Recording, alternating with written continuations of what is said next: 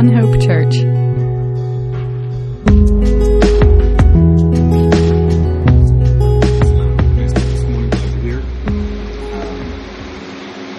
We're going to finish up the Gospel of John this morning. We are in the Gospel of John, chapter 21. Uh, it's taken us some months to get through this book, but so glad uh, to do so and to do so together. Um, and uh, hopefully, we finish with just um, a real appreciation for what God has given us um, in His Son Jesus, and um, through the through the Scripture that we have to be able to read and to understand um, the the plan of God and uh, the the love of God and the the mission of God. And so we uh, want to give thanks um, today. From the end of chapter 20, I just want to remember what um, was written here.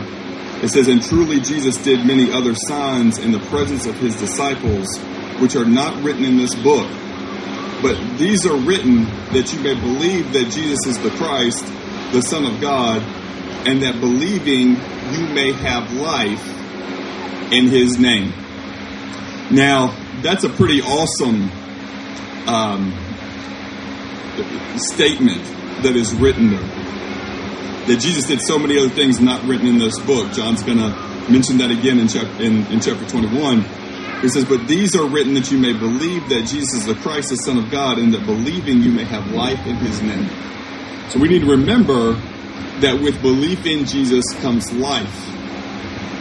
The scripture goes on to tell us in uh, 2 Corinthians that if anyone is in Christ is a new creation. See, Jesus gives life and life eternal and life with purpose. Back from the beginning in Genesis, our purpose is to know and to worship God. That's our ultimate purpose. And there's a lot of other things we do in life that God has given us and giving us blessings and, and opportunities um, to enjoy. Um, the opportunity to enjoy family, the opportunity to enjoy work, the opportunity to enjoy um, God's creation as we um, go out in nature, as you look up at the stars and see the handiwork of God's creation, or as you look under a microscope and see the handiwork of God's creation. Or if you're just walking down a trail and see a beautiful flower and admire the handiwork of God's creation. But in all of these things, the purpose is to point us to the Lord, to point us to God, to cause our hearts and, and everything within us to desire um, to worship His holy name. And there is life in the name of Jesus. You see, we need to believe that Jesus is the Christ. That means to believe that Jesus is the anointed one. He was the one sent to be our Savior and to be our King. See, it's not enough just to believe in Jesus in some sort of um, intellectual way, just that he was or that he was a good teacher or something like that. We must believe that he is the Christ, the anointed one, the promised one, the Son of God. See how he says that there, the Son of God, like there's that he there is deity, that Jesus is, you know, God having put on human flesh and that believing you may have life in his name. There is life in his name. This goes back to John chapter 3, where it's emphasized that you know those who believe in him are not condemned, but those who do not believe are condemned already because they have not believed in the name of the only begotten Son of God. See, this is the reality of the situation that everything hinges on Jesus. The, the eternity of each one hinges on Jesus himself. And their belief, a person's belief in him or denial of him, it's one or the other. And then it's interesting that after making that statement, now John in chapter 21 is going to move us to where his emphasis is on the, the restoration of Peter. So remember, Peter had, had believed. See, there isn't an, an issue in terms of Peter's faith that Jesus is the Messiah. But there is an issue in terms of Peter failing and his need for restoration. And, and, this is an important lesson, folks, for us because if you are truly a follower of Jesus and you stumble, you don't need to be saved again, but you do need to be restored. There's a big difference between salvation and restoration. And so we're going to look at that this morning in John chapter 21. And let's go to the Lord in prayer again. And Heavenly Father, we thank you for your love. We thank you for the person and mission of Jesus that you showed us how much you loved us and that while we were still sinners, Christ died for us. And we thank you so much, Jesus. Instruct us according to your word this morning, we pray. In your name, we praise you, Jesus. Amen chapter 21, verse 1, it says, After these things, Jesus showed himself again to the disciples at the Sea of Tiberias. That's another name for the Sea of Galilee. You may remember that is where Jesus had called some of these first disciples who were fishermen. And in this way, he showed himself. Simon Peter, Thomas called the twin, Nathanael of Cana in Galilee, the son of Zebedee, and two others of his disciples were together. Simon Peter said to them, I am going fishing. Then he, then they said to him, We are going with you also. So they went out and immediately got into the boat, and that night they caught nothing. But when the morning had now come, Jesus stood on the shore. Yet the disciples did not, did not know that it was Jesus. So again, just setting that scene there, and you know, a lot's been made of this about the disciples back in, in Galilee and, and that they're they're fishing and you know, some have have thought, well, you know, they've just kind of gone back to their, you know, regular way of life. But I don't think that does justice um, to the situation. We have to remember uh, one of the other Gospels records for us that, that, you know, the disciples were instructed to go to Galilee. The angel told Mary, you know, tell, tell the other disciples, like, go. You know, I'm gonna, I'm gonna appear to you. I'm gonna see you in Galilee. Now, he showed himself to them there in Jerusalem, but they still have that command that they're supposed to go back to Galilee and that Jesus is going to meet them there. So they were they were being obedient to what they were told to do. It's not like they're like, well, we're not so sure about this whole mission thing that Jesus, you know, wants us to be on for him. That he's, you know, remember he's already. We saw last week in John chapter twenty, he's breathed, you know, Holy Spirit on them. Like he's already given them authority um, as apostles and so, you know, he's he has. It's not like these disciples are like, well, we're not sure about this anymore. We might go back to our old way where we made our living as as fishermen. No, they've gone back to Galilee, and they're in their their home. You know, they're in their hometown, and their family is still in the fishing business, and the boats and the nets and everything are are there and, and I'm going to tell you something about um, people who like to fish. When people who like to fish get around water, they tend to want to go fishing. That's a natural. That's a natural thing. Some of you know my son loves to fish. Well, every time we pass a body of water, he talks about, I wonder what type of fish are in there, or I would like to go fishing there.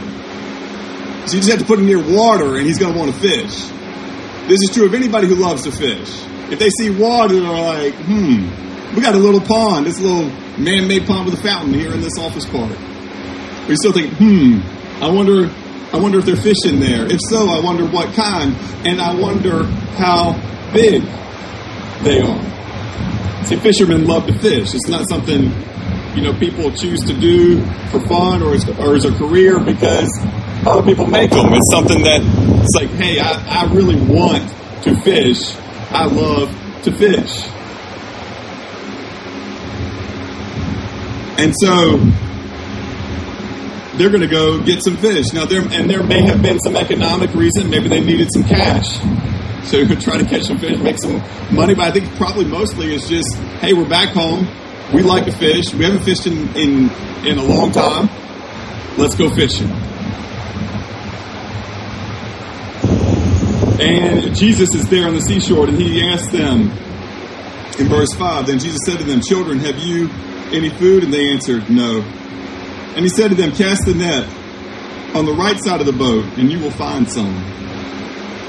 So they cast, and now they were not able to draw it in because of the multitude of fish. Now I'm going to tell you a couple things here because, you know, Jesus on the shore, they can't see clearly who it is, but it's a common question. You know, you ever walk by somewhere and people are, are fishing and you ask, hey, have you caught anything? Well, especially if you are a fish, a fisher person, if you like to fish, that's a common thing to ask other people who are fishing. And that's a common question to be asked because people kind of want to know is there any action today? Is there a possibility of getting fish today? It's a common sort of thing to say. And if you've been fishing all night, somebody can give you an idea. and you'll try if you haven't caught anything, you've been fishing all night, you'll you'll try something different. If somebody says, Hey, try this. But this one's kind of fun, is just, you know, cast your net on the other side of the boat and you will find something. So they cast, and now they were not able to draw it in because of the multitude of fish. Therefore, that disciple whom Jesus loved, again, that's how John describes himself a lot in this book, the disciple whom Jesus loved, his identity, where he stands most important to him is that Jesus loves him. That disciple whom Jesus loved said to Peter, It is the Lord. Now, when Simon Peter heard that it was the Lord, he put on his outer garment, for he had removed it, and plunged it, and plunged into the sea. You know, now that's kind of uh, that's kind of a funny, funny s- statement there, funny verse if you think about it. You know, John realizes it's Jesus and says it's the Lord. Simon Peter hears that. He puts on his outer garment. You see, he had been fishing and he's kind of, you know, obviously it wasn't cold. And so he doesn't have much clothing on as he's doing it. I mean, he's just out in the boat with his with his buddies, with his friends. It's not a big deal. Now, most people when they go to jump in the water, like you take more clothing off than instead of putting on clothing. But you know, he didn't want to be in an indecent, potentially indecent situation, so he puts clothes on and then jumps into the water. Uh, it, um, obviously, confident in his ability to swim you know, because most of us are going to be like, hey, we're not putting stuff that could weigh us down as we jump into the water. And so he plunged into the sea. The other disciples came in the little boat, for they were not far from land, about 200 cubits. A cubit is about 18 inches, so not too far away. Dragging the net with fish. Then, as soon as they had come to land, they saw a fire of coals there, and fish laid on it, and bread. And Jesus said to them, Bring some of the fish which you have just caught. And Simon Peter went up and dragged the net to land full of large fish, 153. And although there were so many, the net was not broken. Jesus said to them, Come and eat breakfast. Yet none of the disciples dared ask him, Who are you? knowing it was the Lord. And Jesus then came and took the bread and gave it to him, to them, and likewise the fish. Now we don't know if Jesus had caught fish himself or if he had turned stones into fish or whatever he had done. He could do it, he could solve the issue of needing to have a little something there however he wanted. And so that's how he did it. Well, we're not told exactly how he did it, but that he did it.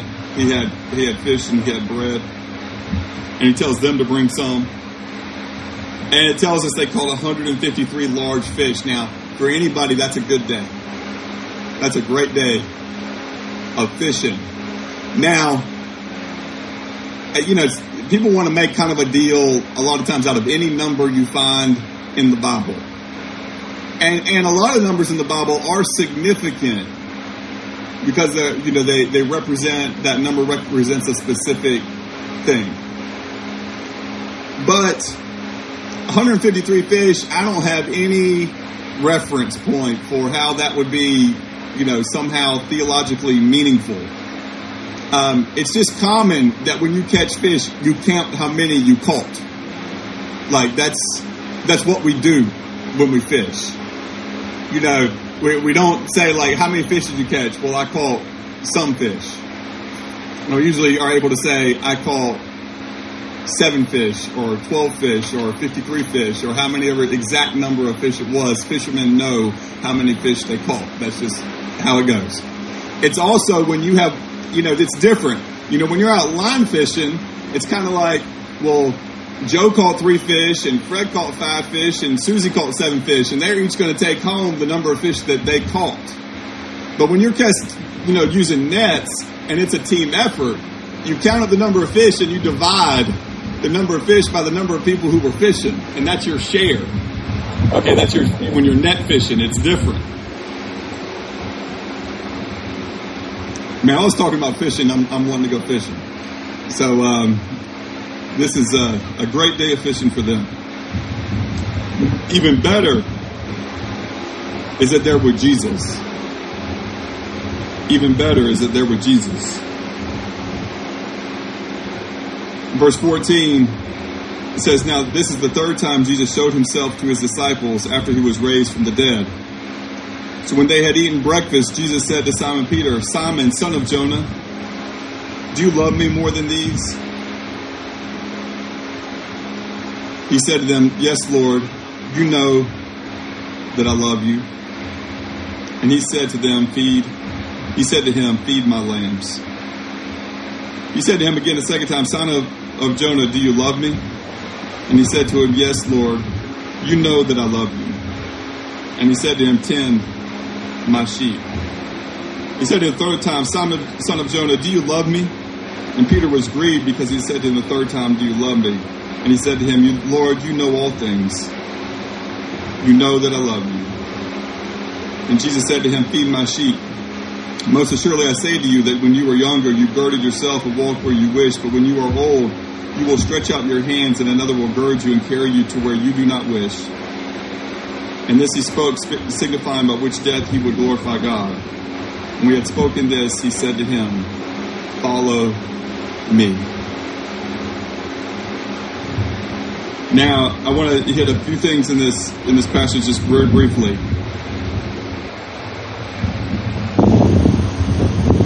When Jesus, there's a couple things that we need to take a, in, a note of you know, Jesus says the first time, Simon, do you love me more than these? You know, do you remember remember how Peter had made such a declaration before he fell and denied that he even knew Jesus? He claimed that he loved Jesus so much, you know, that he would be willing to go to the cross. He would be willing to die. Jesus is reminding him you know, of his failure because, you know, if you're going to move forward, when, when we've when we've messed up in our walk with Jesus, if we're going to move forward, we have to have a real conversation with Jesus about that. You see, Jesus doesn't let us just kind of like sweep it on the rug and ignore it and move on.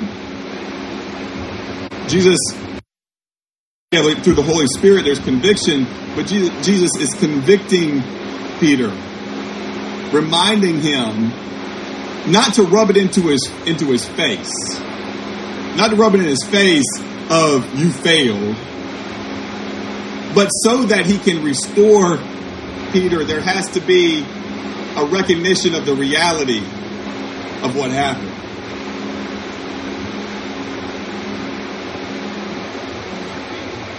And it's interesting, we see that Peter has indeed been humble because, you know, in, in many languages, there's, there's different words for, for love.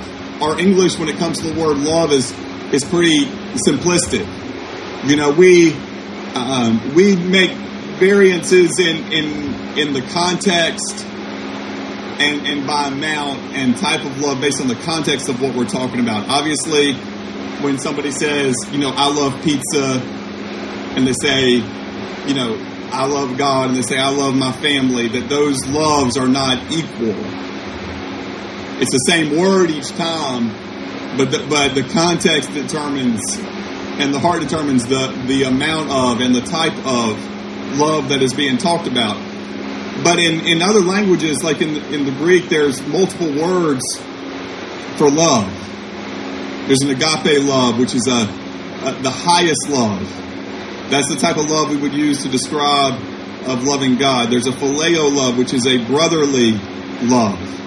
This is where the word Philadelphia comes from, the city of brotherly love. Okay. There's eros, which is you know a passionate type of love. So there's different types of love, and that's more clearly seen um, in in the Greek here. And each time, well, the first two times that that Jesus uses the word, he uses agape. But each time Peter responds, he responds with a phileo. Uh, you know, it, he's he's um, a little bit humbled, I think. In, in his response, he doesn't use the exact same word back because he's he's been humbled because of his failure. And each time, though, in that restoration, you see, he, Peter is being restored for a purpose. It yes, so he so he feels better, so he's emotionally healthy and well. You know, that's important to Jesus. But it's not just for Peter. It's for those who are going to be influenced by his life. See, this is, goes back again. You know, when God saves a person, He doesn't save them just for themselves. He saves them to put them on a mission to help others as well. When God restores a believer who's fallen, it's not just to restore that believer, but it's also for that to be a blessing to others. You see, and this is this is one of the problems when we live in a culture where narcissism is glorified, when individualism is the end all to be all,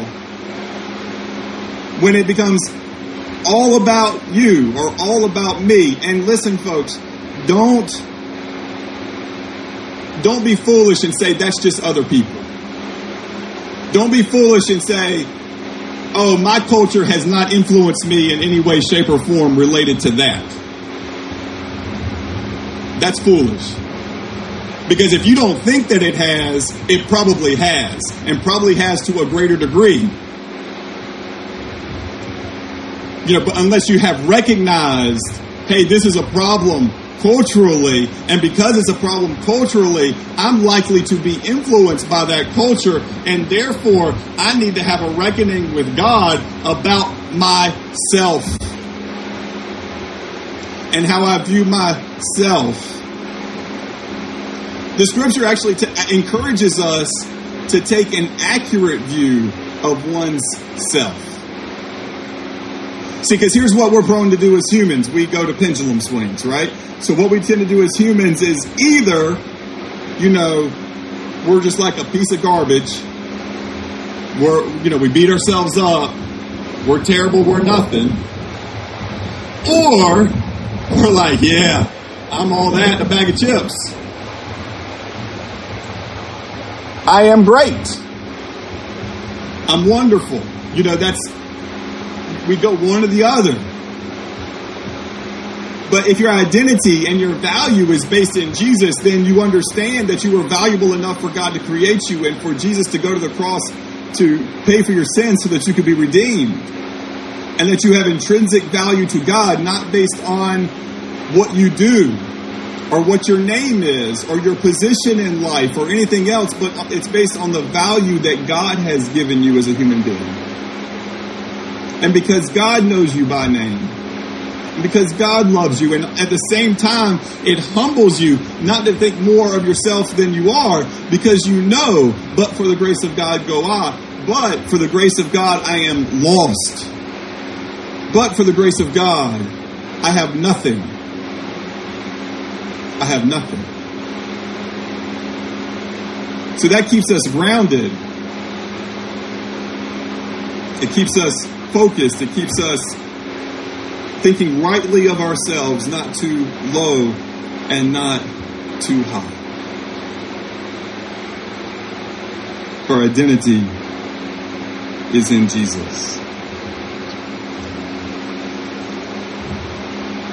And if our identity is in Jesus, then like Jesus who came not to be served, but to serve and to give his life as a ransom for all, then we too will be servants.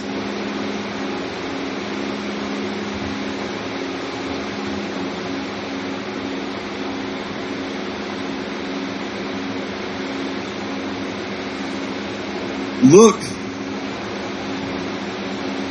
to serve others. Look to be last in the line for food.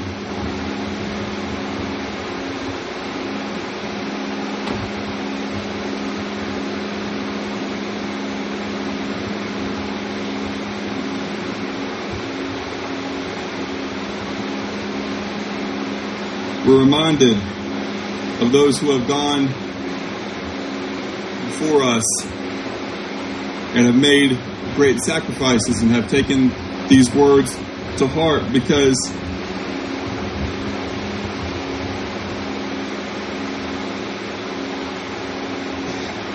Jesus says to Peter, said to him, Feed my lambs. As he didn't say, Feed yourself. He said, Feed my lambs. Said to him a second time, Simon, son of Jonah, do you love me?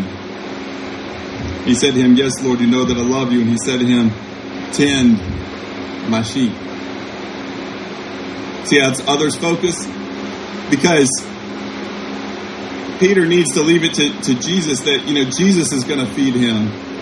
Jesus is going to tend to him. He didn't have to worry so much about himself because Jesus is the one who seeks to take care of him and that he can focus on taking care of others. See, let God take care of you. You focus on others. That's going to be a much better life than just trying to take care of yourself.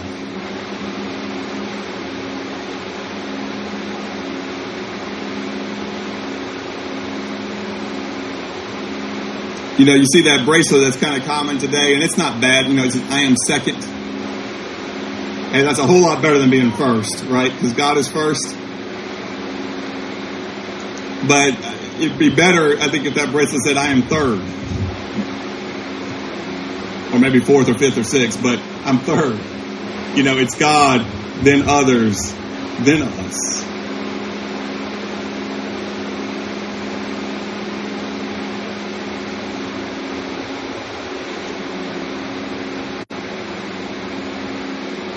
And he said to him, Simon, son of Jonah, do you love me? And this time, Jesus uses the phileo. And Peter was grieved because he said to him the third time, Do you love me?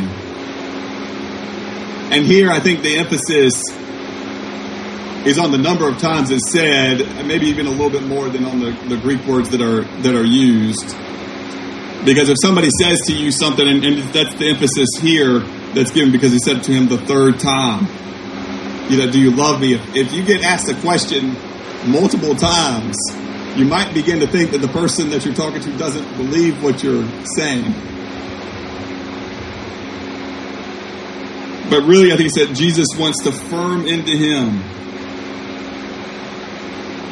He wants to give him a situation, an experience that he's never going to forget. Because he's going to need that He's going to need that in the future when things get really difficult.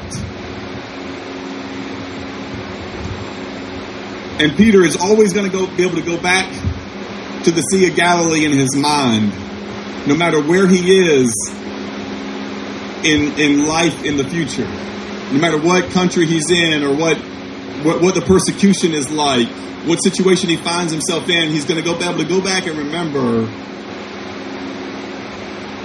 where he was called by Jesus to be a disciple by the Sea of Galilee. And he's going to be able to always go back and remember his resur- restoration by the Sea of Galilee. See, he's got these these touchstones in in his life that he's always able to go back to and say, "Yes, yes, that's where I had an experience with the Lord." And so I, you know, I want to ask you today, dear friends, you know, in your life, what are those experiences that you go back to, with, you know, where you first met Jesus? or where Jesus restored you after a failure, or Jesus, where Jesus, it was very clear to you that the Lord wanted you to do a specific thing, or a place where the Lord, you know, specifically provided for you in an unexpected way. And when you have those experiences that can only be brought about, folks, by faith, See, then in the future, when you're in difficult circumstances, you have something to look back to and go, but yes, this is hard, but I remember when. Yes, this is this is painful and difficult, but I remember when. Folks, what are yours? What are your touchstones where you can go back and remember and folks, that's a biblical concept back from Genesis all the way through. That you can go back and remember. See, for us, when we take the bread and the cup and remember what Jesus did for us, that's another one because, you know, when we feel hopeless, we remember back and say, but Jesus died for me and he rose from the dead. And yes, things seemed seemed hopeless for many, even who witnessed it when Jesus died on the cross, but there was a resurrection.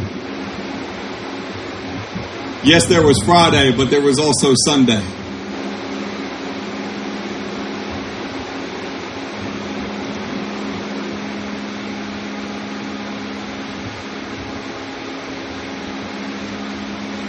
And then said, we're told this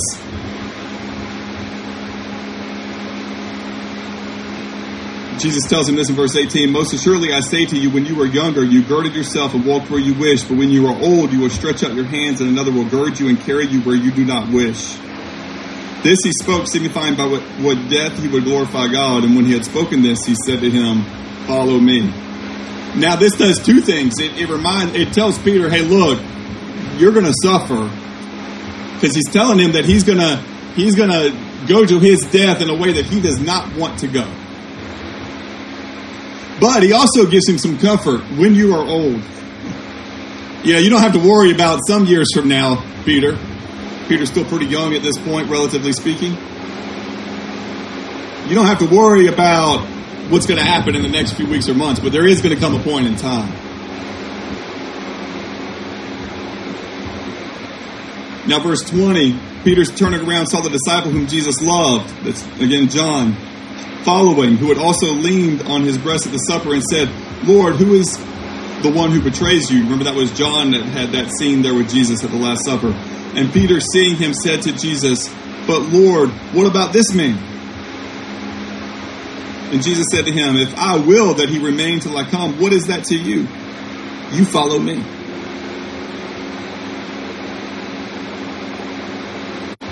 So Jesus said to him, Even if he never dies,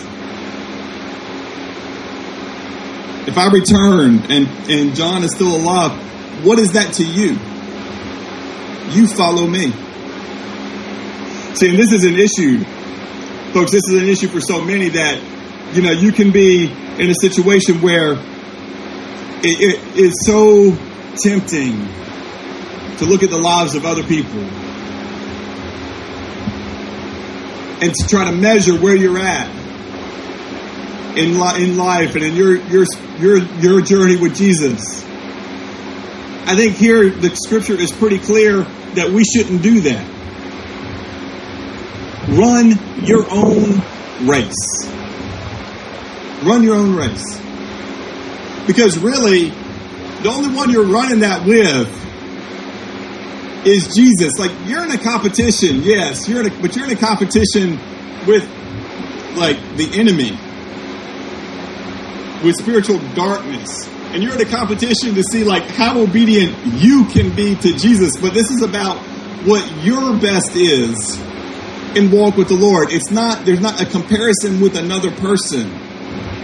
And we sit there and try to compare it with another person instead of keeping our eyes on Jesus, the author and finisher of our faith. See, that whole context there in Hebrews 12, 1 and 2 is about running a race. Run the race that is set before us. Keeping our eyes on Jesus, the author and finisher of faith, not keeping your eyes on those others who are also running the race to see if you are ahead, even, or behind. That's not what the scripture says. Keep your eyes on Jesus. We'll sit there and go, but how's the Lord using this person or how's the Lord using that person? As if that matters. Folks, it doesn't matter. We have a toxic Christian culture where all that like matters. Like I've been to conferences where they have a, a special room that if you have over a certain number of people in that church and you're a leader of that church, then you can go into that room. But if you don't have that number, you're not supposed to go into that room. You see, that is just having people putting their eyes on other people running the race instead of eyes on Jesus. Like that's a travesty. That's that's sinful. It's a it's a joke.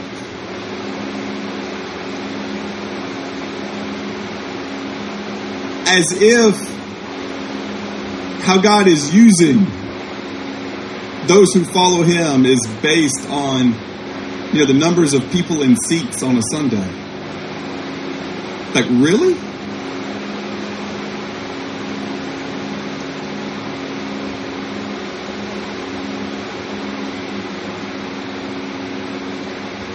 See, Jesus cares about obedience. He says, What is that to you? You follow me. So for, for Peter, whether other people are following well or not following well, or receive certain blessings or don't receive certain blessings, or he receives a blessing or doesn't, it doesn't matter. Peter has one job follow Jesus. Hey, folks, you've got one job follow Jesus. Now, God gives us the privilege that we do that in community with other believers. We see that not taking away from the value of the of the church family that the scripture is so clear on and that Jesus is clear on that we would love one another. But ultimately, you have a responsibility to Jesus. Period. I have a responsibility to Jesus. Period. Verse 23, now people misunderstood what was said, and so John has to correct it. He said, Then this saying went out among the brethren that this disciple would not die. Yet Jesus did not say to him that he would not die, but if I will that he remain till I come, what is that to you? So John had to clarify things like, hey, people are saying I'm not going to die a natural death. That's not what Jesus said. He just said, if that's his will that he doesn't, then I wouldn't. It's not what he, you know, he wasn't making a promise to me. You see, and, and this is a great lesson for us because all the time people, you know, read the scriptures and take promises that were written to other people and say, well, this promise is for me. Well, that's not always um, a good idea. We have to take in context what is for us and what is for someone else. The most common one that is done is to make, you know, you know, and, and, people do this in different countries, but the promises that are, are made to Israel, people tend to make them as if those things were written to the United States of America or to Mexico or to Brazil or to some other country where believers are in and they're reading these things about the nation and God's blessing for the nation and they say, well, that's us. Nope, sorry. That's Israel, not you. but there are blessings in doing things God's way and in following Him. Like, don't misunderstand what I'm saying but we have to be careful as we take the scripture that we apply it correctly. in the context of who it's written to and why, and that we make the right sort of applications.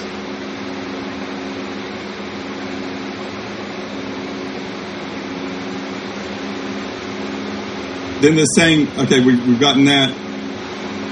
Verse 24, this is a disciple who testifies of these things and wrote these things, and we know that his testimony is true. And there are also many other things that Jesus did, which if they were written one by one, I suppose that even the world itself could not contain the books that would be written. Amen. John leaves us in awe of Jesus and all that he had done, which we get a small percentage of, a small fraction of as we read his gospel. And we are so thankful that our King is so great and so big. And his table is so large that there is room at the table for people from every tribe and tongue and nation, from every family of the earth.